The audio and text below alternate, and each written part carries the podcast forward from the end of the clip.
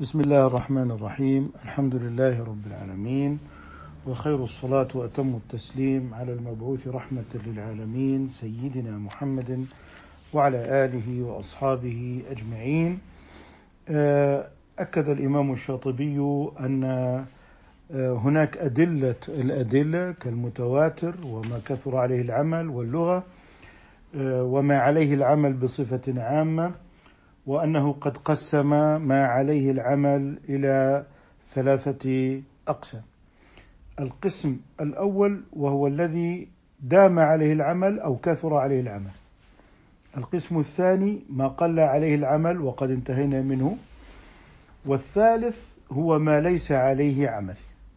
إذا هذا القسم الثالث من أدق هذه الأقسام. ذلك أن هذا القسم سيتكلم عن عمل السلف على نحو آه، له وجود. وهذا العمل يخالف أو يقابل ترك العمل بمقتضى دليل ما. بمعنى أننا أمام دليل شرعي هو عمل السلف وأنهم عملوا بهذا بشكل مستمر ويقابله ترك العمل. إذا ما ليس ما ليس عليه العمل ليس قضية عدمية إنما يقابلها ما هو عليه العمل ويجب التمسك بما كان العمل عليه ولا يلتفت إلى ما ليس عليه عمل. لأن هناك تعبيرات لم يفعله رسول الله لم يفعله الصحابة. هل أنت فهمت أكثر مما يفهم الصحابة؟ هل هذا يعني كانوا يعلمونه وتركوه؟ الإمام الشاطبي يتكلم عن هذه المسألة بدقة متناهية. علينا أن ننتبه إلى تعبيراته القادمة وإلى نصوصه الآتية في أنه لا يتكلم عن عدم محض. يعني نقول لم يركب الطائرة عليه الصلاة والسلام هذا عدم محض. أنه عليه الصلاة والسلام لم يستخدم الهاتف هذا عدم محض. لكن لو قلنا إنه لم يصلي صلاة الظهر خمسا عليه عمل آخر وهو أنه صلاها أربعا وعليه يكون ترك الخمس واجبا. إذا علينا أن ندقق في كلام الشاطبي الآتي وهو كلام دقيق جدا أنه عندما يقول آه، ليس عليه عمل ما تركوا عليه العمل أن العمل على خلاف هذا المتروك وليست حالة عدمية ويظهر ذلك من خلال الأقوال التي أو النصوص التي يتكلم بها الإمام الشاطبي رحمه الله تعالى. قال رحمه الله تعالى: والقسم الثالث أي ما ليس عليه عمل أن لا يثبت عن الأولين أنهم عملوا به على حال. يعني هذه الجزئية أنهم لم يعملوا به قط. الآن هل لم يعملوا به من المصالح رسم المصحف مثلا كتنقيط المصحف آه، آه، مثلا آه، النحو الصرف تدوين السنة في دواوين كما فعل البخاري رحمه الله أم علم أصول الفقه؟ لا. هنا سيميز الشاطبي بين ما هو توقيف أوقفنا الشارع عليه فالتزم السلف الأول من الصحابة ومن تابعهم بهذا التوقيف. بمعنى في أمور توقيفية التزموا بها، أما ما يتعلق بترتيب العلوم وتصنيفها وفيما يتعلق بجمع المصحف وما إلى ذلك فهذا من باب المصالح وليس من باب أن الشارع أوقفهم على شيء وتجاوزوا ما أوقفهم عليه الشارع. اذا قال أنهم عملوا به على حال فهو أشد مما قبله. يعني أن لا يثبت أنهم عملوا به. بالمرة فلم يعملوا به. قال فهو أشد مما قبله. ما هو الذي قبله؟ الذي قبله هو الذي قل عليه العمل. فإذا قال لك إن الذي قل عليه العمل يبقى في حكم المتروك أو أن يعمل به قليلا ويبقى ما عليه العمل وكثر عليه العمل هو الأولى. فإذا كان ما قل عليه العمل هو في حكم المرجوح فمن باب اولى أن يكون مما ليس عليه العمل بالمرة أن يكون مرجوحا كذلك. قال والأدلة المتقدمة جارية هنا بالأولى. يعني ما قدمته لك من الأدلة على مرجوحية العمل القليل وأن الراجح هو العمل الكثير فنأتي بتلك الأدلة فهي خادمة هنا في هذا الموضوع فيما ليس عليه العمل فمن باب من باب الأولى. قال وما توهمه المتأخرون من أنه دليل على ما زعموا ليس بدليل عليه البتة إذ لو كان دليلا عليه لم يعزب عن فهم الصحابة والتابعين. ثم يفهمه هؤلاء فعمل الأولين أي أنهم عملوا بعمل لاحظ وتركوا أمرا فعمل الأولين كيف كان؟ مصادم لمقتضى هذا المفهوم. إذا لاحظ هنا أن الشاطبية في هذه المسألة لا يقول إنه يحتج بالعدم ولا يحتج بالعدم إنما هو محتج بأن الذي تركه الصحابة واستمروا على تركه بعمل فعملوا على خلافه فعملوا على خلافه قال لمقتضى كيف كان؟ مصادم لمقتضى هذا المفهوم. ما هو المفهوم؟ أنه أتى بفهم وهو أنه يريد أن يعمل بما تركوا آه، من فعل وعملوا على خلافه. قال ومعارض له ولو كان ترك العمل. اذا آه، الصحابة عملوا عملا على خلاف مقتضى ما فهم هؤلاء واستمر عمل الصحابة على ترك ذلك وعملوا عملا مخالفا لذلك المتروك. فلذلك قال فإن عمل الصحابة معارض للترك. اذا لاحظ أننا أمام آه، دليلين. دليل وهو العمل المستمر من الصحابة ودليل أنه هناك آه، إطلاق في دليل. والصحابة تركوا العمل بالإطلاق وعملوا بوجه معين واستمر عملهم على ذلك الوجه. فيقول لك إن ذلك العمل المستمر من الصحابة هو الدليل الراجح. اذا إذا فهم المتأخرون فهما وهذا الفهم في أمر توقيفي ثبت عمل الصحابة على خلافه فعندئذ سنعتبر عمل الصحابة بذلك الأمر راجحا على هذا الفهم الجديد الذي يريد أن يعمل ما تركه الصحابة. يعني مثلا الصحابة والمنقول عنهم آه، مثلا آه، توضأوا لطواف الإفاضة واستمر عملهم كذلك واتفقت الأمة على أن الوضوء شرط في طواف الإفاضة. فهذا هو عملهم. فيأتي آخر من آه، العصور المتأخرة ويقول إن هذا لا دليل عليه وهو يرى عمل الأمة المحكم وبعد ذلك يقول هذا لا دليل عليه. إذا نحن أمام إشكال هذا المفهوم الذي ينكر العمل المستمر من الأمة في أمر تعبدي في أمر توقيفي. فكيف يمكن أن يكون الصحابة والأمة استمروا على مثل هذا العمل؟ قال فما عمل به المتأخرون من هذا القسم مخالف لإجماع الأولين. يعني الذين سيأتون متأخرين ويأتون بإطلاقات من الأدلة في أمور توقيفية أو أمور تعبدية كما ذكرت في مثال شرط الوضوء في طواف الإفاضة أو مس المصحف ويقولون لا دليل عليه أو قضاء الصلوات المتروكة عمدا في أو سجدة التلاوة مع الطهارة الصغرى واستقبال القبلة وما إلى ذلك من شروط الصلاة. إلى ان هؤلاء فهموا فهما على خلاف عمل الأولين. ولاحظ أنه هنا يحتاج بالعمل مما ليس رواية في كتب الرواية ككتب آه، السنة في آه، يعني آه، كتب الحديث التي دونت متأخرا. فقال: فما عمل به المتأخرون من هذا القسم مخالف لإجماع الأولين وكل من خالف الإجماع فهو مخطئ وهذا هو الإجماع الذي يتكلم عنه الإمام الشافعي في الرسالة وهو تواتر عمل الأمة فيما ليس فيه نص فيما ليس فيه نص. لذلك لاحظ أن الإمام الشاطبي لا يستدل بعدم. يعني لم يقل لم يفعله الصحابة وأطلق. لم يقل لم يفعله رسول الله وأطلق. بل هو يقول لك إن العمل على خلافه على خلاف الترك. لاحظ التدقيق من قبل الإمام الشاطبي رحمه الله.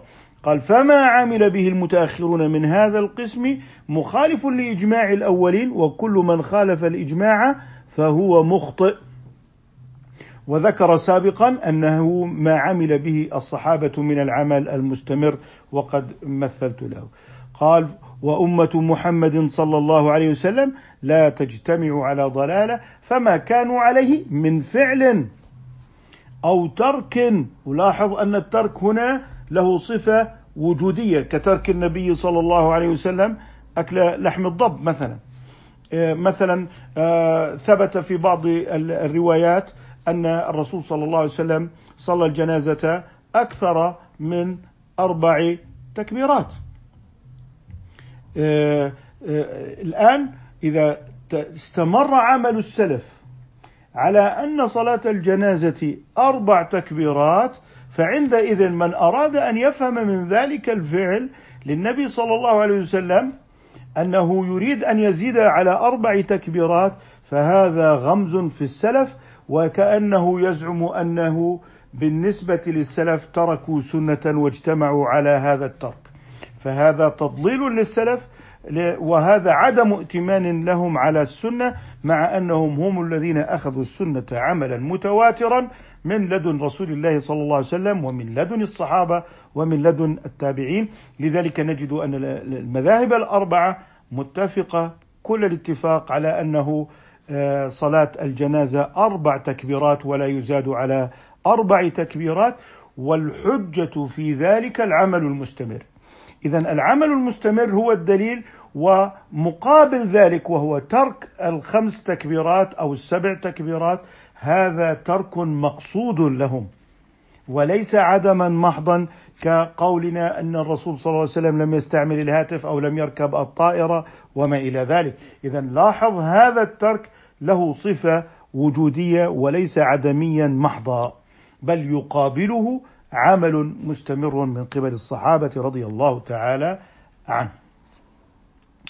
اذا قال فما كانوا عليه من فعل أو ترك فهو السنة والأمر المعتبر وهو الهدى وليس ثم إلا صواب أو خطأ لاحظوا أنهم يعملون ويجعلون العمل العمل بالحديث الضعيف يعملون بالحديث الضعيف المنقطع في سنده ويعملون به إذا كان موافقا لعمل السلف. وقد كان أحمد رحمه الله تعالى يضعف الحديث ثم يسأل فيقال له أتأخذ بهذا الحديث وقد ضعفته؟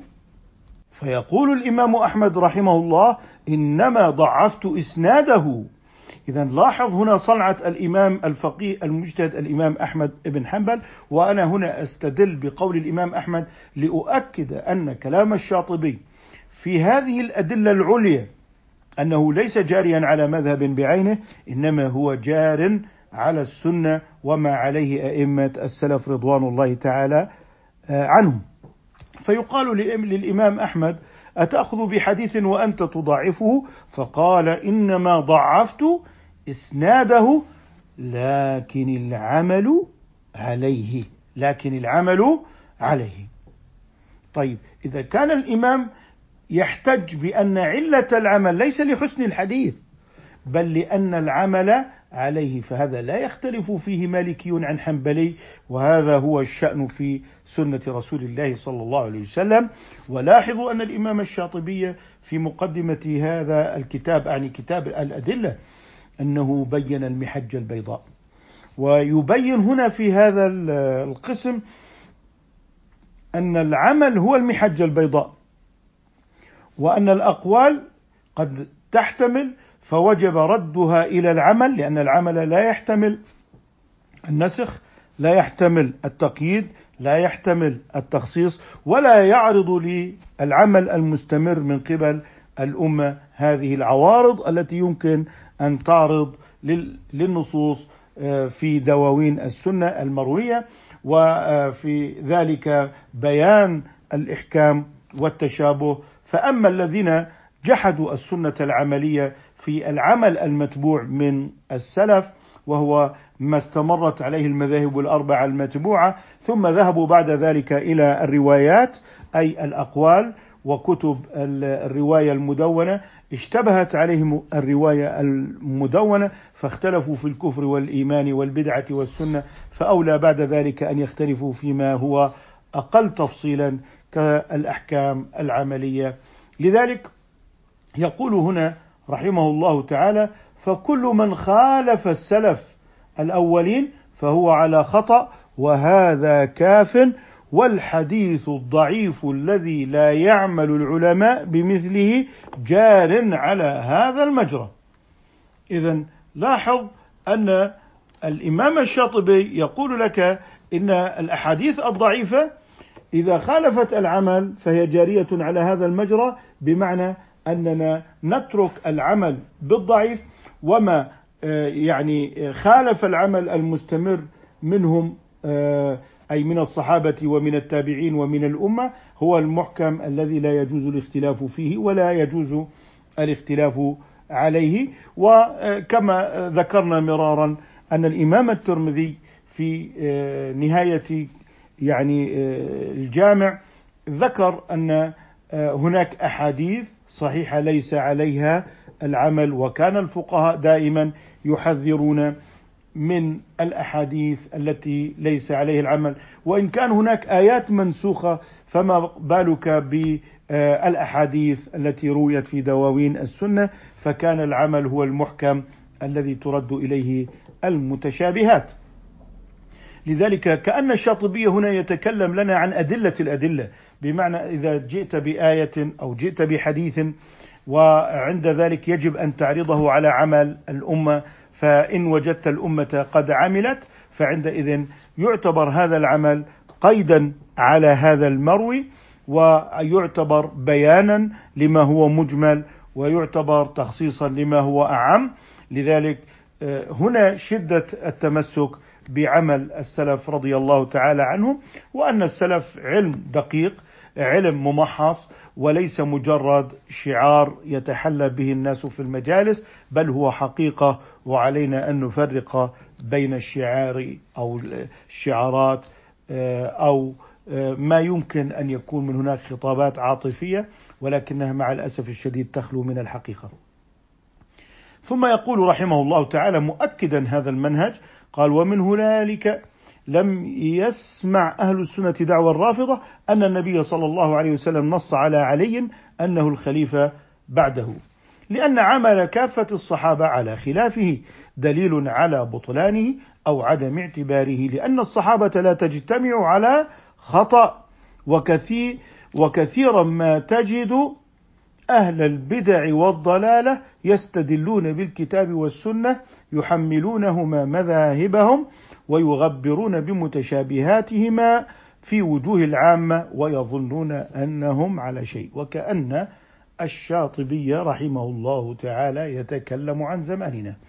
عن الزمان الذي ذكر بعض شيوخ الأزهر وبعض العلماء أن التخلي عن المذاهب المتبوعة التي عليها عمل الأمة في المذاهب الأربعة والذهاب إلى الكتاب والسنة آه، الصحيحة إنما هو آه، سيكون هناك تشابه كبير في الأدلة بعد أن عزلت عن محكم العمل في المذاهب المتبوعة. فإذا تشابهت الأدلة عندئذ اتسعت هوة الخلاف ومن الممكن هنا أن يصبح لدينا تأويلات للشيعة وتأويلات للحداثة وتأويلات لكل من هب ودب آه، لأن هذه الأقوال يجوز أن توجه ذات اليمين وذات الشمال لكثرة الاحتمال الداخل على القول إذا عزل عن العمل المتبوع والمستمر من قبل السلف ومن بعدهم في استمرار هذا العمل في عمل الصحابة والتابعين. وعندئذ إذا تم إقصاء هذا العمل عندئذ اختلفت الأمة ودب فيها هذا الشقاق بسبب احتمالات كثيرة الواردة على الأحاديث في كتب الرواية.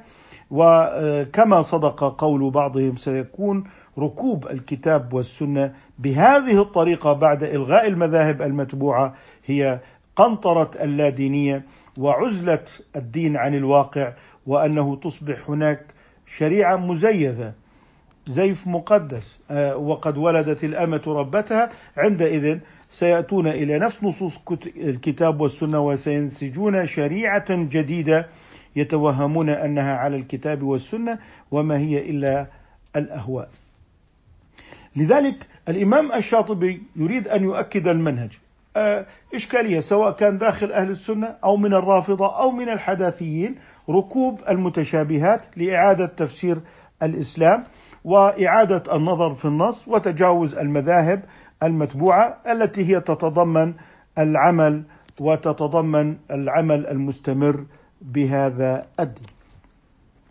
لذلك هذه العزلة عن عمل الأمة في المذاهب المتبوعة ستؤدي إلى فساد كبير فيما يتعلق بإعادة تفسير الكتاب والسنة آه، اشتراكية الإسلام آه، رأسمالية الإسلام وما إلى ذلك من محاولات المواءمة بين ظواهر النصوص. ما لكم لا ترجون لله وقارا وقد خلقكم أطوارا. ها هي فرضية داروين موجودة في الكتاب العزيز اذا أصبح من الممكن آه، إعادة التوجيه خاصة وقد أقصي علم الأصول واتهم بأنه على طريقة اليونان ومذهب المتكلمين هذا مذهب فاسد وتأثر بالفلسفة وكل هذه الدعايات آلت اليوم إلى أنها عاجزة عن تقديم الشيء المفيد لهذه الأمة في هذا الزمن. آه، انظر إلى المثال الذي ضربه الإمام الشاطبي على أننا إذا تركنا فهم الصحابة عندئذ ماذا سيحدث في فهم نصوص الشريعة. قال ولذلك أمثلة كثيرة كالاستدلالات الباطنية على سوء مذهبهم بما هو شهير في النقل عنهم وسيأتي منه أشياء أشياء كثيرة في دليل الكتاب إن شاء الله. واستدلال التناسخية. وهي فئة تقول إن الإنسان إذا عمل صالحا في هذه الحياة فإنه بعد موته يرجع على شيء على شاكلة كائن آه، حسن المظهر كطير جميل مثلا آه، جزاء له على عمله. وإن عمل شرا فسيعود إلى آه، كائن ممسوخ بعد موته يعذب بذلك. وهذا يعني إنكار اليوم الآخر والجنة والنار وأن الجزاء هو في هذه الدنيا. هؤلاء هم التناسخيه فيريد أن يبين لنا الإمام الشاطبي أن توجيه الظواهر من الكتاب والسنة دون أصول الفهم عند السلف دون عمل السلف يعني الانحلال من الشريعة. وهو ما حذر منه أئمة الإسلام من أن ركوب ظواهر الأدلة والعودة إلى الكتاب والسنة في النصوص وجحود العمل في المذاهب المتبوعة سيكون بابا من أبواب الانحلال من الشريعة وأن الملاحدة سيركبون ظواهر الشريعة. قال واستدلال التناسخية على صحة ما زعموا بقوله تعالى في أي صورة ما شاء ركبك. ها هو دليل التناسخ وذكرت لك قبل قليل دليل داروين على التطور والارتقاء وذكرت لك أيضا دليل الاشتراكية. مثلا إنما المؤمنون إخوة ليتخذ بعضكم بعضا سخرية دليل الرأسمالية. اذا هناك وجوه تعتري النصوص. إذا عزلت عن عمل الأمة وطريقة فهم السلف وعمل المذاهب المتبوعة ستنفلت الشريعة ولن يبقى لها ضابط ولا رابط. قال: وكثير من فرق الاعتقادات تعلق بظواهر من الكتاب والسنة في تصحيح ما ذهبوا إليه، يعني أدلة الكرامية على الفيزياء الإلهية في الحركة والانتقال والتجسيم وتركب الذات آه، والأطيط والثقل والوزن والحجم آه، والمعنى المشترك بين الله ومخلوقاته الذي هو وحدة وجود.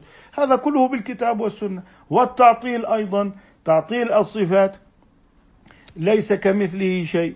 اذا الله عز وجل باق اذا النار تفنى والجنة تفنى. لاحظ هذا الفهم الذهاب إلى يعني النصوص مطلقة في متشابهاتها كيف يمكن أن ينتصر بها لأي فئة؟ إذا ليس كمثله شيء إذا إنكار الاستواء. ليس كمثله شيء إذا إنكار اليد مع أن الشريعة تثبت اليد لكن لا تثبتها على طريقة النصارى على أنها أقنوم أو ذات وأن الله متعدد الذوات إنما هي معنى وليست عينا. إذا نثبت اليد والوجه والقدم والأصابع على أنها معان لا أعيان. واضح؟ لأنها آه، تثبت لذات واحدة والله أحد وليس متعدد الذوات وأجمع أهل السنة على أن الله واحد بالذات وليس متعدد الذوات. اذا قال والسنة في آه، قال وكثير من فرق الاعتقادات تعلق بظواهر من الكتاب والسنة في تصحيح ما ذهبوا إليه. أعطني مذهبا باطلا لم يستدل بالكتاب والسنة وفسره آه، تفسيرا يليق بهواه وبمزاجه. لا يعجز أحد عن هذا. إنما يؤكد على طريقة الفهم الصحيح في الكتاب والسنة على ما أسسته المذاهب المتبوعة في أهل السنة والجماعة في فهم كتاب الله وسنة رسول الله صلى الله عليه وسلم. قال وكثير من فرق الاعتقادات تعلق بظواهر الكتاب والسنة في تصحيح ما ذهبوا إليه مما لم يجري له ذكر. أي هذا مما يخالف يعني آه، ما جاء عن الصحابة رضي الله تعالى عنهم. فإذا كان الصحابة رضي الله تعالى عنهم سكتوا على علم في اليد والعر آه، والاستواء والقدم والأصابع واثبتوا النص وأثبت الإمام أحمد والإمام مالك قال الاستواء معلوم والكيف غير معقول والسؤال عنه بدعة. اذا منعوا البحث في هذا وقالوا نفوض علمه إلى عالمه ولا نتتبع لأن الله لم يكلفنا بالتتبع. فقلنا إنه هذا دليل صحيح وفيه معنى صحيح لكن لا نستطيع أن نعين هذا المعنى. لماذا؟ لأن اللغة لا تصلح لإثبات صفات الله لأن صفات الله توقيفية شرعية. وقياس الله على مخلوقاته لا يصح لأنه واحد أحد. والعرف الفيزيائي والطب البيولوجي ليس قيدا في صفات الله عز وجل في اليد والأصابع.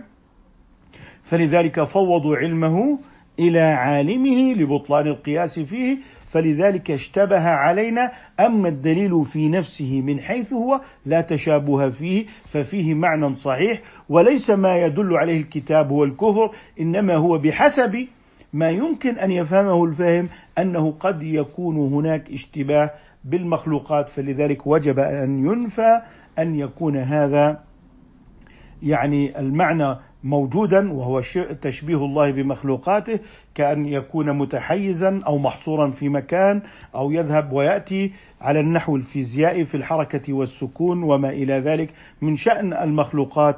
آه، ولذلك آه، سيأتي هنا آه، بعض من يريد أن يطبق الفلسفة الطبيعية أو فلسفة الأحاسيس المادية على الإله الخالق لينسجم مع ماديته فيفترض وجود هذا الإله. ثم بعد ذلك آه، يجعل هذه الفيزياء في الحركة والانتقال والسكون وهذا القياس لله على مخلوقاته آه، بمعنى وحدة الوجود فيجعل هذا مما هو الذي أثبته الله لنفسه ويزعم أن هذا الحلول آه، هو يعني مما حلول الله في العرش أو حلول الله في مخلوقاته كما هو في الكلام ان الذي تسمعه هو عين صفة الله. معنى ذلك أنه سيتكلم في هذا من باب الحس والمادة وإعادة تفسير الإله تفسيرا ماديا. والله عز وجل منزه عن هذه الطبيعة هو خالقها. وهذه ليست من صفاته حتى نقول إن له يد حقيقة لغوية وضعية طبيعية وإن له وجها لكن نحن نختلف في الكيف مع أن الحقيقة مشتركة مع المخلوقات فنحن ننفي أن يكون هناك شريك لله في الحقيقة. فتعالى الله عما يقولون علوا كبيرا إنما هي فلسفة مادة تتحكم على آيات الله. ثم بعد ذلك يأتي الفلاسفة المغرقون في المعنى. وبالتالي يحيلون هذه الصفات إلى تجريد ويتحول الإله إلى معنى مع الأسف الشديد. وكل ذلك نتيجة فرض خلفيات مسبقة فلسفية مادية أو نفسية تجريدية على كلام الله سبحانه وتعالى. وهذا كله باطل كل البطلان فلما سكت السلف رضي الله تعالى عنهم سكتنا فنحن أولى بالسكوت. لماذا؟ نحن نقول نثبت اليد والاستواء ونقول آمنا به كل من عند ربنا. أما أن نتكلم في الإله المحصور على العرش أو الذي يحل في مخلوقاته وهو العرش ونسمي ذلك إثباتا معاذ الله أن نقول هذا القول في حلول الله في عرشه سبحانه وتعالى. هذا لا نقول به وأنه محصور من جهة السفل بالعالم فهذا من نتيجة فلسفة حسية ما آه، يعني قال بها أحدهم وهو ما خرج على الحس لا يكون علما. اذا عليكم أن تخضئوا إلهكم لهذه الحسيات. كما فعل النصارى آه، يعني ولد بلا أب لا يعقل. اذا اجعلوا له آه، يحيي الموتى من الذي يحيي الموتى؟ هو الإله. اذا اجعلوا عيسى هو الإله. هذا التركيب الحسي الذي ابتليت به النصارى بقدر ما ابتلي به من ابتلي من الطوائف الإسلامية كالكرامية. نسأل الله عز وجل أن يطهرنا من أقوالهم. آه، سبحانه وتعالى إنه ولي ذلك والقادر عليه. أكتفي بهذا القدر إن شاء الله تعالى. سبحانك اللهم وبحمدك نشهد أن لا إله إلا أنت نستغفرك ونتوب إليك.